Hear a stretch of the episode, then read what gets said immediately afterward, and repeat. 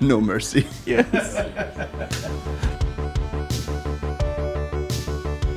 So here we are at the Beyond the Backlot podcast, and we are more than thrilled to welcome to the podcast after a great round of feature content with none other than Martin Kove. Martin, thank you for coming to the studio and joining us after you know thoroughly kicking my butt uh, in the dojo.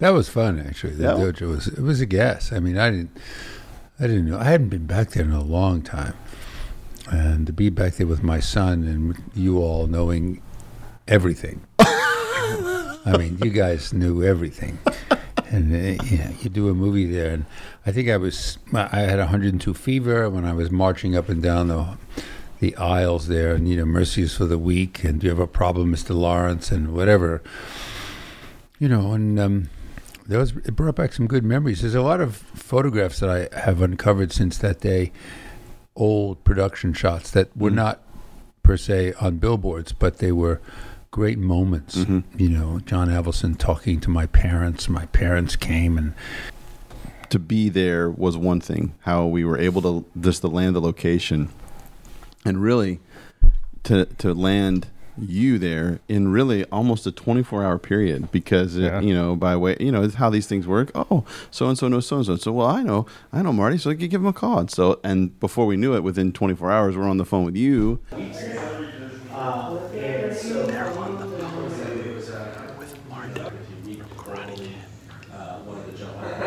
So that's kind of where we're at. That's to get you up to speed as quick and as short as I can, um, and what we're looking to do. So. And then here you are walking into it. So it was very i mean it was it was kind of all amazing how it all came together. And then you were such a great sport to just give us all the time in the world to take us to a place that i don't think anyone really gets to go. Like to be in a place of iconic movie history and then to be there with somebody who hadn't been there in a while and just to kind of in real time relive it. And then like i said to to relive a, a pretty awesome scene. Thank you. Well, you know, it- all of us would put our own take on that. Mm-hmm. I mean, I know when I go every year, I go where Butch Cassidy and Sundance Kid used to ride. A place called the Hole in the Wall, and it's in Kaycee, Wyoming. And I've been doing it since '83 with just a lot of you know ranchers and some actors and and even when I go there, I still have my soundtrack. I still, even though I'm in the West and I'm in Monument Valley or I'm in, you know, Kaycee, Wyoming up there, I still play my soundtracks, you know, mm-hmm. you know, to movies that had, you know, my good, the bad, and the ugly, my, you know, but I'm already in the environment. I'm in the real West, but the image is not complete mm-hmm. Mm-hmm. until we put our own take on it, you know yeah. and our own shift into it. And so I listen to Ennio Morricone music as I'm galloping through the canyons, and I feel like you know, I feel like Clint or Eli Yeah. Wallach or whatever, you know. And it's it's what I'm sure you guys did when you went there, you know. That's great. You know? Yeah, it's exactly. You're right because it puts you in it. It's a different, like you said, a shift. It puts you in it, and then you get to experience. That's really a. Yeah. Yeah, that's a really great way of looking at it. Yeah, I think, I think to this day, I mean, anytime I drive through the mountains, uh, it's Last of Mohicans. I put that score on, and it just trans, you know, transports me. You know what I mean? Uh, that's that's an incredible score. Incredible. We we were in North Carolina, North Carolina last summer, and I you know I I brought Last of the Mohicans because I knew it was shot right within 45 minutes of where we were, and we went into town. I think it was Ashland, uh, up there in North Carolina. Yeah. And there, I, in a mercantile store, and there the guy has a poster Mm. of Last of the Mohicans, and I said, "Wow!" I said, "What? What? You know, what was your involvement in that?" He says, "I was the location um, liaison." I said, "This is long guy had long gray hair, and you know." Mm. And he says, "Yeah, I bumped into this director, and he wanted to see one or two locations, and then I found this other location where we, they shot the finale mm-hmm. along, you know, which was originally fenced off. Hmm. Because I asked him all kinds of questions because I wanted to go to an area that gorgeous." And he said it was all fenced off. People, you know, they had a lug for six miles, camera equipment, everything, all along that ridge. And there was a fence there because it was a cliff Dangerous, yeah. six miles of a cliff, you know, and that then the, you know, the more difficult and the more edgy it was, the more Michael Mann wanted to use it. hmm You know, No so it's a great film. It's a great soundtrack. But I mean, it's interesting you mentioned that because I was just amazed. at how cool you ran into him. That's Man, so random. this guy, you know, Yeah. and and it was, and then that night, the night before, we watched the movie. Mary hadn't seen it. My lady Mary, she hadn't seen it, so we watched it, and it's so romantic. It's it's such a Nice. simple, great story. Oh, it's you know, amazing. It's fantastic. Top ten for me. So one of the things we like to do on the podcast is anytime we have a special guest is just kind of give us a little bit of how you ended up in this world of, of storytelling and acting and uh, and how you found yourself uh, in front of the camera at some point. You know, was it a dream? Was it happenstance? Was it an accident? Was it something you sought after? I mean, we know. I mean, you're originally from from Brooklyn, right? From New York. So how Yeah. does a how does a kid grow up in Brooklyn find himself in L.A. shooting movies? Dreams. Yeah, It's all dreams. How do you guys find yourself doing this with yeah, me? yeah. Right. It's dreams. So it is, and we're. I'm hearing this more and more when we interview and, and talk with people. But your, I mean, just your acting story. I mean, it's that's there's depth there. Like, I mean, you you put the work in. You know, from uh, from high school all the way that you were working, like you were, and you were seeking roles that would challenge you, right? I mean, that's kind of when I hear you say streetcar or you, George Bernard Shaw, you're talking about these are you don't you don't find a lot of that on Wikipedia or something. You know, I'm hearing some of this for the first time. It's pretty that's pretty amazing, Well, you know, there's no money in doing plays, right? and your agent rarely will get you, you know, into a play or make make casting known to you about a play. But to me, anytime an actor comes up and seeks says, "Oh, Mr. Kove, you made it," and I, it's just a ridiculous statement. You made it. There's no Mhm. making it. Right. I don't think I've made it. You know, John Kreese, Cagney Lacey, all that stuff. It, it's nonsense, and uh, you know, I haven't made anything. The point is, you want to become an established actor and a Mhm. good actor, Yeah. and and I think that um, you know w- what you try to do is be as versatile as you can. I mean, Mhm. having worked now with William Sadler and and Stephen Lang, let me tell you, I mean, I'm like a beginner.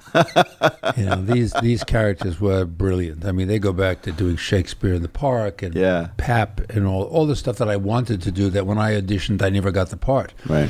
They got those parts. Yeah. and you know they. You know, they were just doing wonderful things. And we all came up from the same era. I, I'm probably a little earlier than they are, but, you know, they got a chance to do a lot of Broadway and do. And I did some, but not a lot, not as much as they did because I left. But they're consummate actors and, and, you know, wonderful, wonderful people. And I love working with guys from New York because it's all about me. And most of the time, you don't get a chance to do that Mm-hmm. you know and uh, anytime like i think i'm going back to get this award at the hoboken film festival and it's really i don't care about the award so much i really have ex- some excuse to go back and see to kill a mockingbird Oh man. Mm. you know so I, my cousin got tickets and Oh, she's wow. joining us and you know i'll take mary and nothing's better than going to new york theater I'm telling you, it's Yeah. the best. Have you seen it Uh, I haven't seen To Kill a Mockingbird, but when you talk about going to New York to see theater, uh, I don't know if you remember this. Several years ago, God of Carnage came out with Jeff Daniels. Yeah, of course, of and, course. And uh, i saw it oh yeah, uh, I'm, I, I keep wanting to say Tony Soprano, but I uh, uh, Gandolfini yeah James Gandolfini. Yeah. So we got we ended up second row, ah. and it was the single most moving piece of live theater I had ever been a part of. No intermission. I mean, it was, it just was gut pounding acting. Just and, and again, it's I'm like he's the spit is flying off of us from these people because they were so. I mean, it was brilliant. It was hands Yeah. down one of the best plays I've ever seen. So you get to L.A. and uh, I'm I'm I'm I'm sure it's not the first thing out the gate, but uh, you get some you you know you get some parts at some pretty pretty well known spots. Gunsmoke, you, you you gotta roll it, right? Yeah, sure. I love Gunsmoke. Yeah, and you're already a Western fan. I mean, you're. We always find that on this show, super fans show up, and we find out, you know, and you're kind of a Western super fan. You're pretty much a super fan of all things great storytelling and movies, anyway. But so you do Gunsmoke, you get some other shows, but Cagney and Lacey becomes this. It becomes a thing, you know. And I was curious, what uh, this was a show in the early '80s with two female leads as detectives. That was different for that time, right? Oh, of course. I mean, audiences were not ready. American audiences were not ready for that. English audiences, we were the hottest show in England. Really? Yeah, and, and the joke of it was I had gone, I went to do a movie there. That's how I know. Mm-hmm. And I was like Robert Redford there, you know. and Victor Isbecki here, Robert Redford there, you know. And and like you you know you- you're doing this show and you want more in this show. You want more stuff, and you talk to the producers. Barney Rosenzweig is a wonderful man, and um, you know you want. It's called you know my character. I think I think when he when they canceled the show after six years, and my character's name was Victor Isbecki. After they car- um, canceled the show, I got a letter from the producer, and he said, "Just when I was going to call the show Cagney, Lacey, and Isbecki." oh, you know. So he sent he sent that letter to me, you know, and um, I was always wanting more to do, you know, and because I got a lot of fan mail, and Oh, sure. as that character, you know, he was the TNA of the show, you know. So You're the eye candy. yeah, with the eye candy. and, and I and I, you know, I, I really wanted a lot, but it was so well written, and uh, we had such a great time. The six of us. There were no fragile egos there, and we were canceled twice. We all didn't know if we were ever going to be picked up in the next season, and I was able to go off and do the Rambo's and you know do the Karate Kid movies during the hiatus, and um, it, it was it was really interesting, you know, uh, because the writing was so good and the issues were taking from things, basically subject matter in the New York Times, you know, on the other end of the country, Yeah. and so. You know, it it was just great. It was really good. Quite contrary to what I'd been used to doing, which was more physical and action movies Mm-hmm. and, and television shows. So, you know, um, yeah, I think it was a cou- about a year after uh, the show wa- was done. It was '89, and I met a black tie affair, and Charlie Bronson's there, Mm. and I and I actually had done White Buffalo with him, 1976.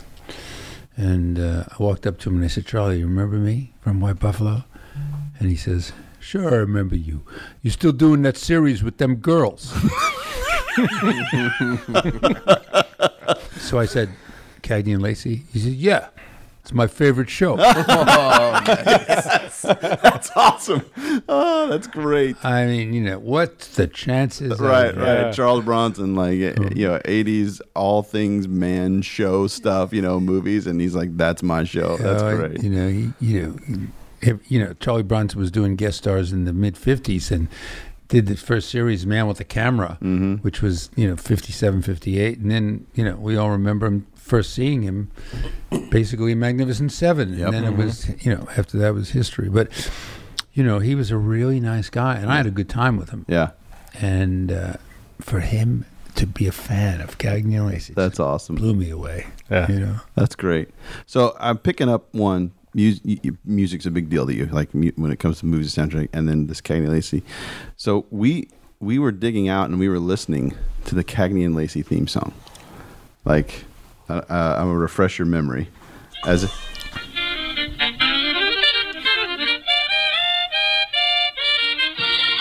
so, like, I, I, maybe this is just a non thing, but that seems like such a crazy song for that show. Like it, it was like the saxophone and everything. Like, is there is there any inside track? Did you guys ever talk about that? You Like, know who wrote that? who wrote it? Bill Conti. Okay, all right. And. Bill Conti, you know, did it. So that was 82, right? Yeah. So that was 82. So Rocky came out in 76, 77. Uh huh. So he had done that, and everybody, you know, the Rocky thing, you know, was Yep. all over the place. And um, Carol, she's um, uh, she co-wrote, she wrote it actually. Mm-hmm. She sings it, and um, uh, they just chose him. And Barney Rosenzweig, who was in the business a long time, Mm-hmm. and he was the producer and the creator, and Barbara Corday, who was his wife at the time, they just nursed Cagney and Lacey, you know, for years before we got it on the air Mm-hmm. and they wanted the best. So they, you know, and Bill Conti loved the the pilot. It was a two hour pilot, and we went through. I think Meg Foster did four shows, and they changed Cagney to Sharon Gless, Mm-hmm. and then we got canceled even again after 22 shows, and then there was a big write-in campaign because people were, as you said before, people were not ready for two women. Mm. Very little action. Every time, every time we read action on that show, at the read-through, because we'd have a read-through of the of the script before we shot it. Every time we read action, and it was always me who was doing the cool action. we we shoot, shoot the show, and when we would shoot the action, it was written out as if it happened already. So I was instead of catching the perp running around, Yeah. which was kind of cool. You know, I was in the back seat with him. You know, going to the Just skip right forward. yeah, they just skip the whole thing. So, you know, I was kind of robbed on that show left and right, but the quality of the work and the camaraderie that went on. And I went on doing a movie, White Light, with Al Waxman, who played Lieutenant Right. Samuels. Yeah. Yeah. He directed me in a movie, White Light, up in Canada. And I had a great time. It was a romantic lead, and, you know, it was really a lot of fun. Great people. Yeah. Great people. It was a great show. I, I remember watching it, and I growing up in that time, and I remember watching Cagney Lacey. So, but, but rewind. So we'll talk about the Karate Kid canon as it exists. You know, one, two, and three, and now we've got Cobra Kai. We talked a little bit about this, and I don't know if we got it in the feature episode, but you found yourself in a role that was delivering iconic lines, like lines that would be matched up with other iconic lines in film history. You know, when we think about iconic lines, what what do you think about? Um, There's no place like home. Uh, Frankly, dear. yeah, right. Make my day. Make my day, and Sweep the leg. there it is. Sweep the leg. if it's not even up there, it's part of the greatest lines from films, and you you had no idea at the time. No idea.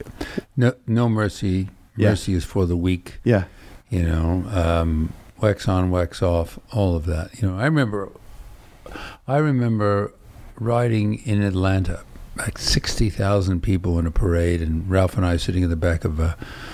Billy wasn't there. It was Ralph and I sitting in the back of a convertible, and all these people are screaming, "No mercy! Sweep the leg! Mercy is for the weak!" And they're all screaming.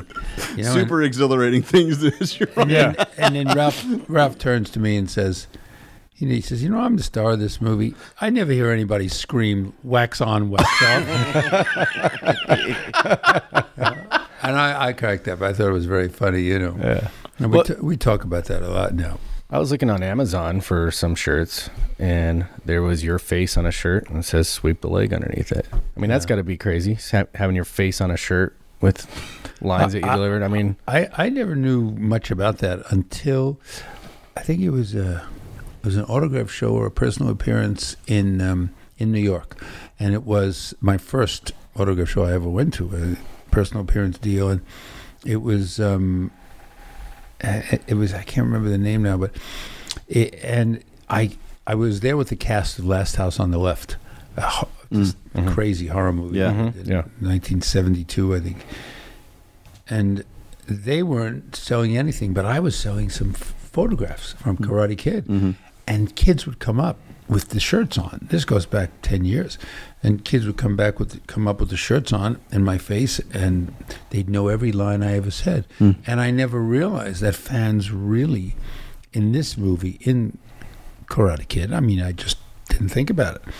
They really nursed all the dialogue, and they knew every line about this character, John Kreese, who became monumental to them. Hmm. For me, when we did the movie, it was just another heavy. Yeah. You know, I never knew that these lines were going to be. I never thought we we always had a problem with the title. So it sounded like a Bruce Lee movie. Mm-hmm. Nobody knew we were going to go into this space. And 35 years later, work together again. Mm. You know, but it was all in the writing. The writing was terrific. Kamen did a great job. Robert Kamen.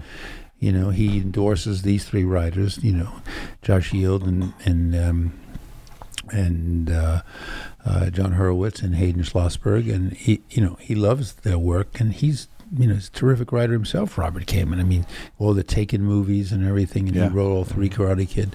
Very, very articulate. So, you know, it's kind of interesting. Those words come up. You don't think about them. Yeah. They come up every day. You Yeah. know, I, I, I'll press a button to get into a building that I don't know who the security guard is, and all of a sudden over the voice box it goes, "No mercy."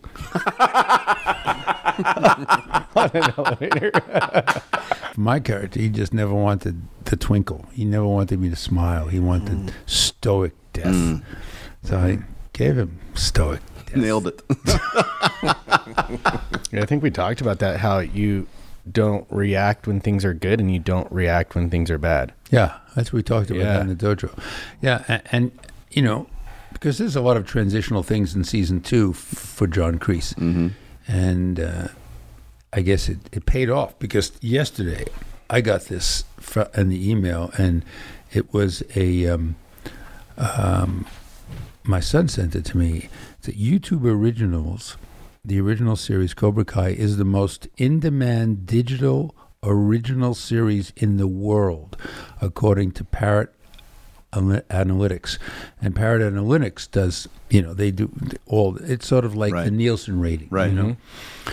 I couldn't believe it. That means that the only we go past all the people on Hulu and mm-hmm. Netflix. That means that the only the only competition we have is Game of Thrones. I mean, all, all this from a Bruce Lee movie, like, you know, Yeah. from nineteen, you know, and our they saw it when they were six. Yeah, right. Our writers, Right. Yeah.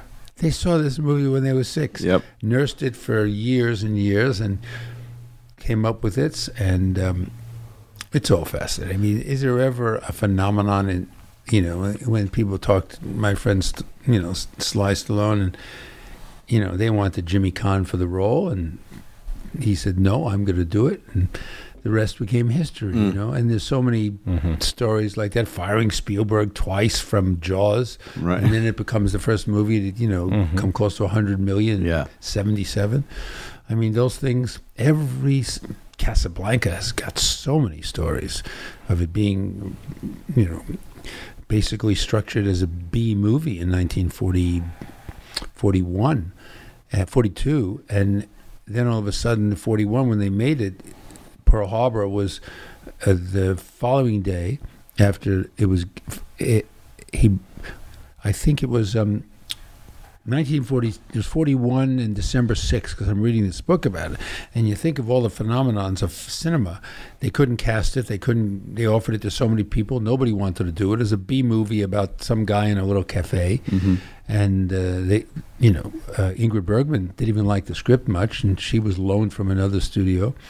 Boom all of a sudden the war happens Yeah. Pearl Harbor bombs us the next The day next day. it gets greenlit and they have a struggle finding wood to build Rick's Cafe because there was a moratorium on wood. Mm-hmm. Wow. Gets the green light, starts shooting in, in May, six months later, and it wins at the box office because when it came out, it, it was nationalism. Ev- all the European actors on there were running from the Nazis Right. five years earlier. And um, we still couldn't have those big floodlights in front of the theater because they were still afraid. It was 1942. Yeah. They were still afraid that the Japanese, you know, Japanese were going to bomb L.A. So they had to limit those big, you know, That's wild. floodlights. Yeah. Yeah, I mean, all these great stories Yeah. Right. of every phenomenal, phenomenally successful movie.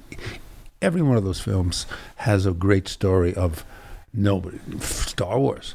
Mm-hmm. Yeah, right. Same thing. I thing. mean, yeah, the- you know, special effects movies aren't in, but we like it. We'll do it. You mm-hmm. know? But one of the unique things about Karate Kid is that it's not only a classic, but you got to come back 30 years later and recreate that character. yeah, And I mean, that has to be a unique situation. Yeah, it doesn't happen often. Challenge. it, it never has happened. Yeah. You know, I mean, I, I make you know as a, as a film person, I I make a study of what movies went from cinema to series, and very few. Mash did and sustained eleven years, but it was a whole different cast. You know, and there were very few. They tried to make, you know, I think they called it Rick's Cafe uh, when David Soul tried to do. Yeah. um, you know, uh, Casablanca as a series, and uh, even Karate Kid was deemed as a series early on. They, it doesn't make it because they try to do things too much like the show, Mm-hmm. like the film, like the classic. The great thing about Cobra Kai is that it's you know it's all new people. They're all gray. They're not black and white, and it's all different stories. And all the characters have great arcs. Mm-hmm. So these writers just wrote what they wanted to do, as if the show continued, Mm-hmm. As if the show literally had its own, li- as if the movies literally had their own life afterwards. Yeah. They weren't just a new installment of Mhm. the Karate Kid. You know? Yeah. And I Same think timeline. People love the timeline thing, right? Yeah. Th- th- Like you said, that your character continued to exist. So John Kreese, uh, where's he been?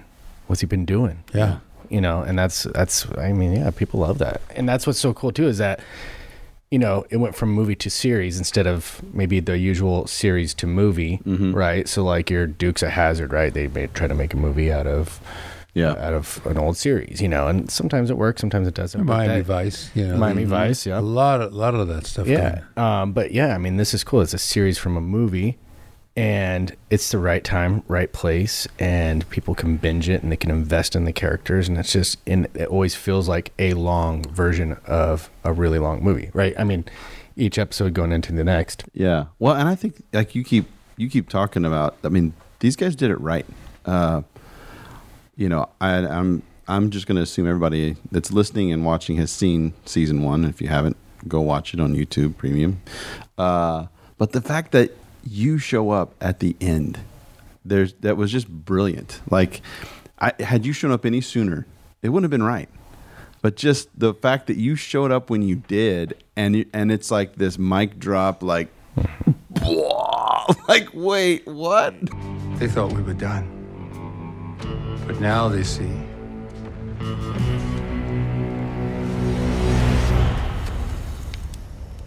That the real story's only just begun. What was it like when you got the call for that? I mean, did you? Was it like okay? I got to do. I got to fill in some backstory, or Well, it, it was it, it really it was a lunch.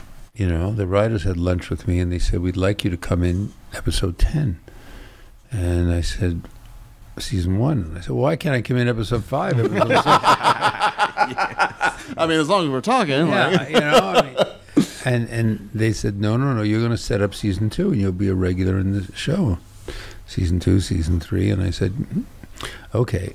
And I agreed to it because they had a perception of our characters, and they were so well perceived by them, and they were they were so persuasive, and they knew what they wanted to do. It's the same reason Billy and Ralph agreed because that was a couple of months earlier, and um, they just knew what they were doing. They had mm-hmm. time to nurse this, and they're three, as we talked about before. They call themselves nerds. I don't think of them as nerds. Mm. They're just really studied individuals that know film yeah, and they just get it right. There's full, there are full arcs to all the characters. Yep. Everybody's gray, not mm-hmm. black and white like in the movies, mm-hmm. and everybody's flawed. And then in season two, you get a chance to see exactly what goes on with John Kreese. And they said they'd write him in season two with lots of texture and lots of color. And I said, okay, I, I'll go for it. And sure enough, when I did, you know, walk into that dojo and, you know, I, I was nervous. Am I going to live up to what I did 30 years ago? You mm. know, I, and first rehearsal, I, I walk with a cigar. And they wrote a cigar. I don't know. They wrote a cigar. they wrote a cigar, and I, li- I like Cuban cigars. You know, I think they're great. You know, Uh, cigars are nice. They relax me. And um, I walk up in first rehearsal, and I walk up to my mark, and I, I say, you know, the real story has only just begun. And I take a puff on the cigar, and I hear from the other end of the studio, oh. Yes. yes. You know? And it was the first rehearsal. So I thought, I God, I must be doing something right. It's okay. I can, you know, I did it right. I think I, did it. nailed it. I, I nailed it, you know? And from then on, it was just history. And all these guys, they were waiting, and the crew was waiting. Because mm-hmm. I found everybody to be big fans who worked on the crew. Mm-hmm. So when I introduced myself, just coming for a couple of days, you know, I they were so good. They were shooting the tournament scene that week, mm-hmm. which is the final episode of season one, and they made me stay in my room. I couldn't go out of my room because they didn't want anybody seeing me in all of Really? Atlanta. Love that. You know, so seeing that, was- that that authenticity that um, translates. I think people pick up on it subconsciously. 100%. That authenticity of making sure that that that the environment is reacting to you is is real. Yeah, I- sure. People love that. I never thought about that. You feel and it, it and it, that's what I think transcends camera and all. Like when, like so, I'm saying when I'm watching it, and I'm like, oh my gosh, like there's there's tons of thought and work put into that, and the people that experience there, it transcends the lens, and it it you feel it whether you're watching it on TV or your computer or not. It just, as I said, it was like that was perfect. You know, Well, if I were to ask you a couple years ago, when I didn't know you, but if I were to ask you that, or what what you would think about your face being painted on a side of a building, what, what, what, what would you, where would you go with that? like, would you believe it? Would you be like, yeah? I would think down. that some serial killer who's in, in love with me is doing it. Weird. And then he's going to haunt me. You're absolutely right. Exactly. call call the police. Call police. I mean, you know, it, it's interesting. It, it's really fascinating. I don't take any of it for granted because, mm. as a, you know, it was pretty exciting in the '80s when it all happened, and you, I was just going from one deal to another. But then you look at it differently. You know, in those days, you're young and you think it's not going to end, which is some of the things that young actors think that they do a series and all of a sudden they're going to be just, you know, they're going to be Steve McQueen's. It, it, it often ends. And the thing is to nurse one's career and to keep going to class and doing stuff. And, you know, you may not get the deal right after your series as good as your series or a role. But the bottom line is you got to keep working and doing things. Hmm. So I took it all with a grain of salt. I take it all with a grain of salt now. In the '80s, I just always felt, oh, it's never going to end. I'm Marty Kove, you know. I'm this arrogant actor who's. I don't feel that way anymore. You hmm. know, you just you have a family. You know, I, I got, I had twins, and took the focus off of the business enough for me to realize and take a, a real look at what show business is all about. Hmm. And you know, you, you really reevaluate a lot of things. You really do. And then if you can get a chance to, you know, have it rejuvenated, like like you know Travolta did in Yeah, Pulp Fiction. sure. You can bet your life that he handled things differently after Pulp Fiction Sure. than he did when he did, you know, Saturday Night Fever. Yeah. You know, and it was a period of basically 20 years, kind of like, you know, similar to what I did here. And, um, you know, I think if you get caught up in seeing your face on a wall, or just because you, you know, we got good, we haven't gotten any bad reviews. Mm. So it's not a matter of reviews, but I don't believe any actor should get wrapped up in external gratification mm. Mm. because that's what that's what ends up just making you, you know, believe your own press releases, Yeah. and then all of a sudden you start thinking there's a halo around your head, Mm-hmm. and there isn't. Right. Is John Kreese gonna learn some of those same lessons? According to John Kreese, he's already learned all you can learn about life. Yeah. In fact, you know, th- John Kreese feels that, you know, they're missing out not doing a Bible about him. the Gospel of John Kreese. yes.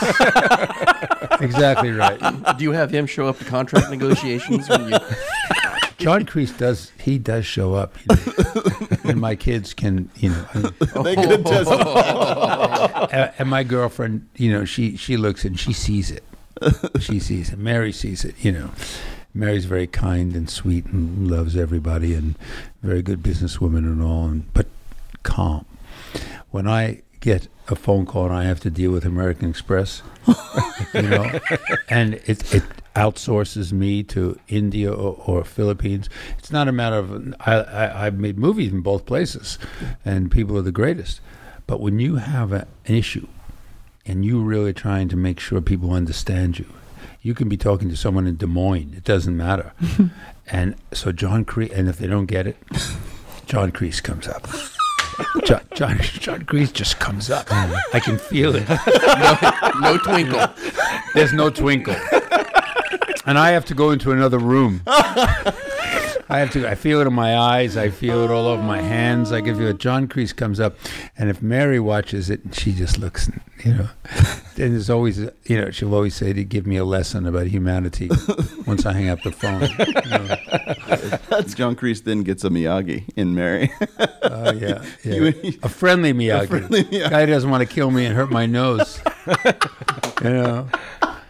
Yeah, I hated that scene, tweaking my nose. I mean, uh, I think I hated it as an actor, and I hated John Kreese. Certainly hated it. sure, right. you know.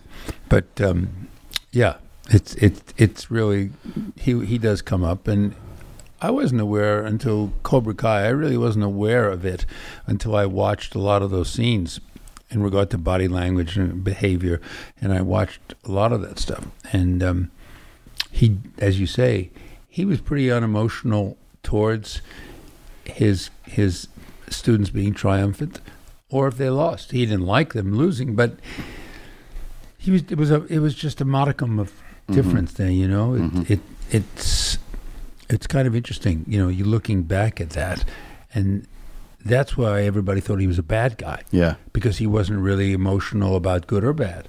Uh, more emotional about bad than good, but mm-hmm. it was a very fine line. And uh, he isn't pure bad. He's just a guy who really has certain values, and we explore these values in Cobra Kai. Mm-hmm. You know, where we didn't get a chance to explore those values, you just saw, a, you know, a dark, dark sensei. You know, who, if his students didn't win, then they should be completely removed from the planet and dust to be sprinkled in the ocean. yeah.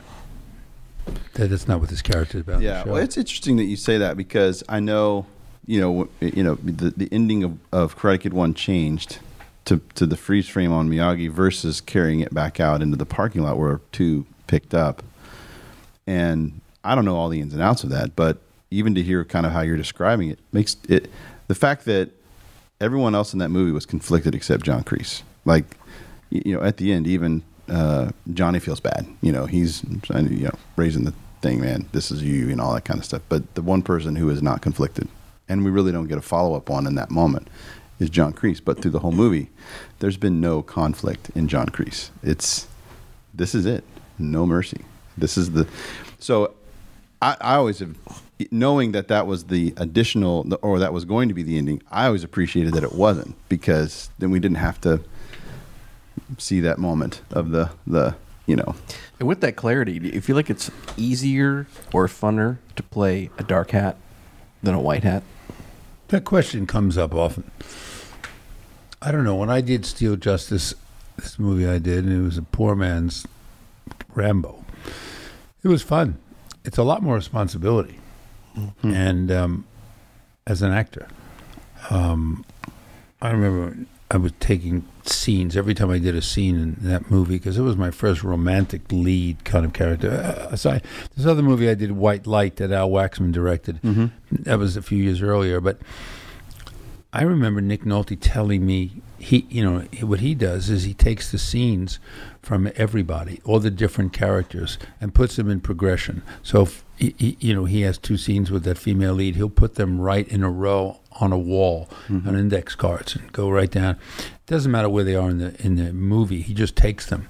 And the same thing with you know the man who owns the store, the, the grocery store. He'll put them there in a vertical line and watch how he emotionally grows with each time he sees that person. His emotional situations changed, and um, it was very interesting. And I did that, you know, with with um, Steele Justice and White Light, and it was it proved to me what a big you know you have to really when you know you play these leads and you know the characters like you know, Gregory Peck doing To Kill a Mockingbird, you know, you know, or or Yul Brynner in Magnificent Seven, two ends of the spectrum.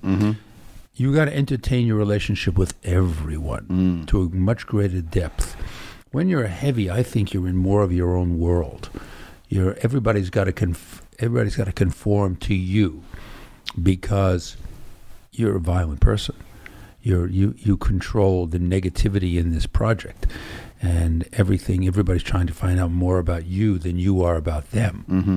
because you're you know they're in conflict, figuring out what are we going to do, or their lives are at stake. So if you're playing a, a villain, you know you are imparting information on those people because you're a threat yeah you know, they've got to find out who you are Yeah. and what you're going to do next. Same with you know with with John Kreese in the series, people don't know. So when I go to when I go to it was where was it Austin, and we did the world the world uh, premiere there, and every time I came out, didn't matter what I was thinking as the actor, but every time I came out, it was oh. I could have come out with a smile. It would have been oh.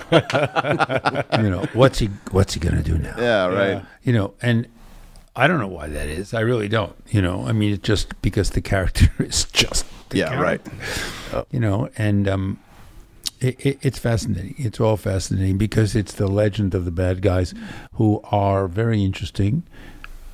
Do I like playing them more than some of the leading men? Um, no, I don't like them any more, but I, I don't like them any less.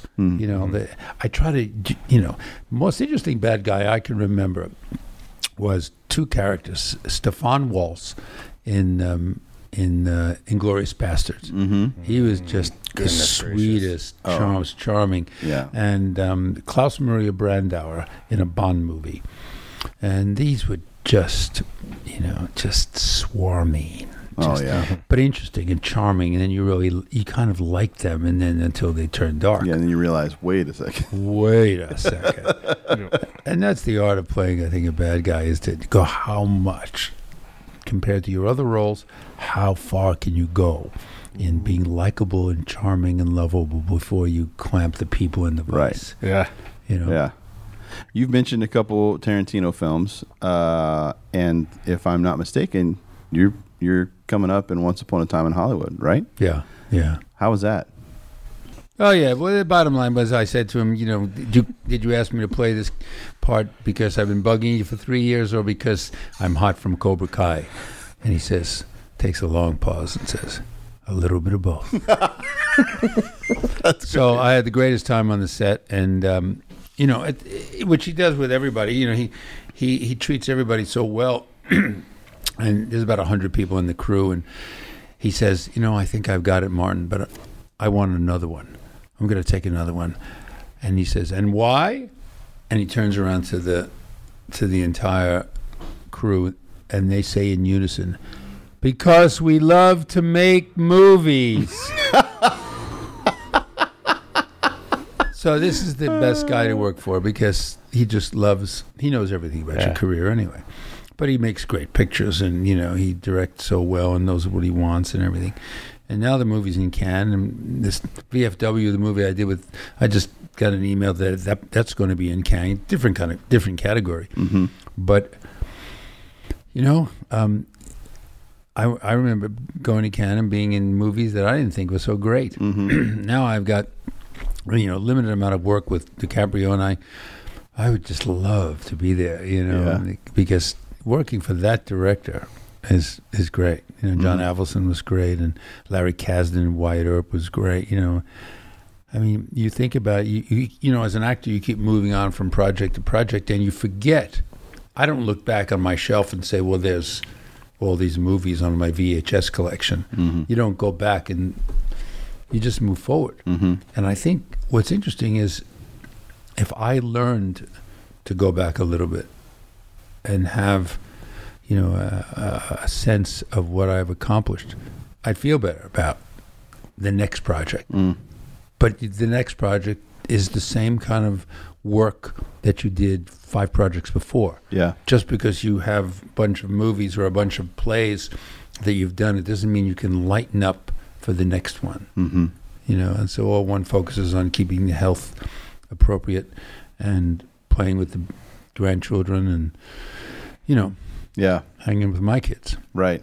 Uh, And, uh, you know, this is a, we hear this, uh, uh, the more and more we talk to people in the business and actors, working actors, that there's this, like you said, there's this, this catch of like looking back and like, oh, well, uh, we had talked to one who was one person who had said, you know, every every job was what I was going to be able to do next. Am I going to be able to buy a house? Am I going to be able to do this? And so I don't really think about what just happened. I'm actually having to think about what's next because I got to pay the bills or I got to make the car payment or I got to do all this.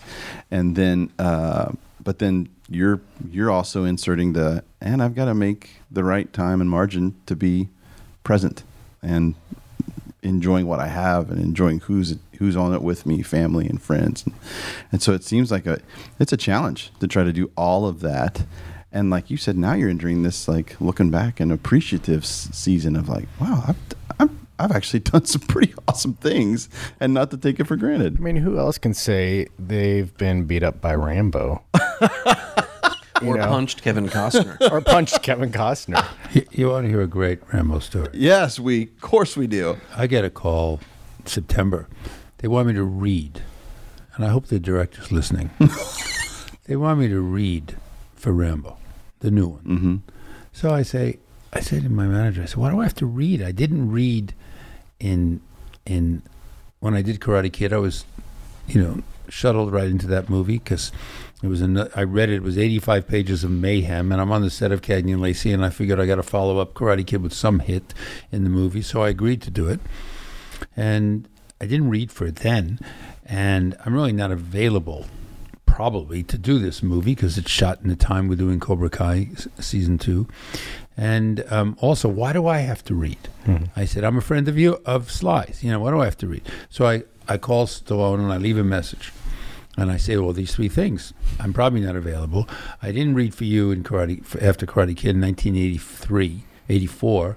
And number two, I'm a personal friend of yours. What do I have to read? And he says, he calls me back and he says, and I love this message. I still, I kept it. He says, Marty, I don't think you should read. I don't think you know how to read. you're, you're like me. You, we use smoke signals. I died. I, I actually died. I was dying. I, I play it, you know, just for my agent and stuff because I, I just think it's classic. I don't think you know how to read. And he's right. I hate auditions. You know. Yes, he- he's the best. He's so funny. That's so so cool. funny. Did you? Did I tell you that story? Uh, the, wi- uh, Hitting Kevin Costner. no, and Wyatt Earp, no. So you know, as we grow up, we have these sound effects that we do every time we punch people. You know, Yeah, yeah, that kind of stuff. yeah, right? yeah, yeah. And so we're doing the scene, and it's my first scene of a couple in that movie, and you know, and I and I'm, I grab him and I hit him, and there's this sound. The sound man keeps complaining, and everything's on cue. But every time I hit him, there's this like that, and I have I have always done that as a kid. you know. Oh no. And I and I I I I, I realized after two takes. They're complaining. Where's that sound coming from? Soundman's going nuts. The director hears it, and you know Kevin hears it. And we're looking around. Where's it? Because as I'm bringing my arm around my mouth to hit him, you can't see it. Oh. You can't see I'm doing it. so it's this sound coming from the universe. Oh, that's so amazing. And then I realize after two takes, it's me. and I say, "Oh my God, I, I'm gonna." Everybody's there. Kasdan, every, the director, the producer, everybody, and Kevin's there. And uh, should I be honest and say it? So I try one more take, and I blow it. I, I couldn't bite my lip, so I the sound of, you know, whatever I say in the line, then I go, and I make the sound. So they're all going crazy, and then I realize, I said, "All right, guys, I think it's me." And so I'll bite the side of my lip, and they all just cracked up hysterical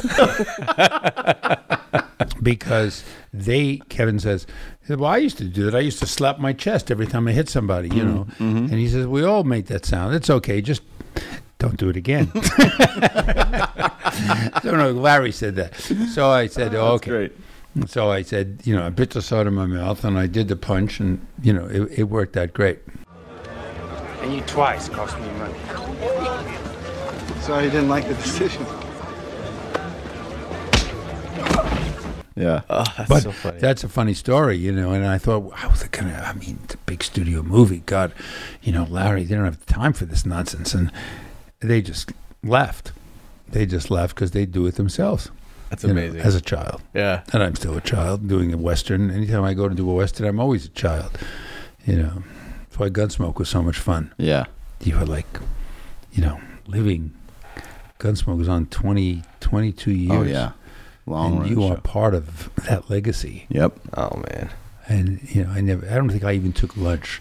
I actually hmm. borrowed the horses and galloped around Wow. just to be more part. Part know. of movie history or Yeah. television history, man. Yeah. It's just one of the legends.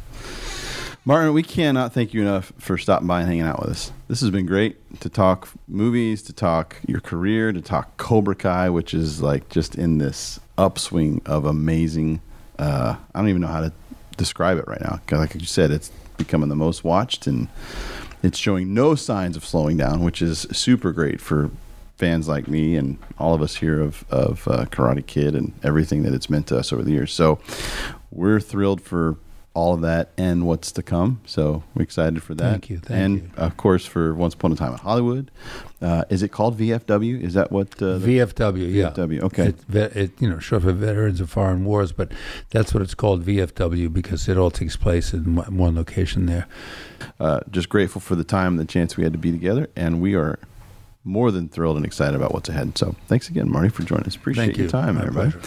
Thanks for joining us here on the Beyond the Backlot podcast. From all the crew here, be sure to watch us on YouTube. Check us out on Facebook as well as Instagram at Beyond the Backlot, and we look forward to showing more of what we see beyond the backlot to you. We'll see you soon.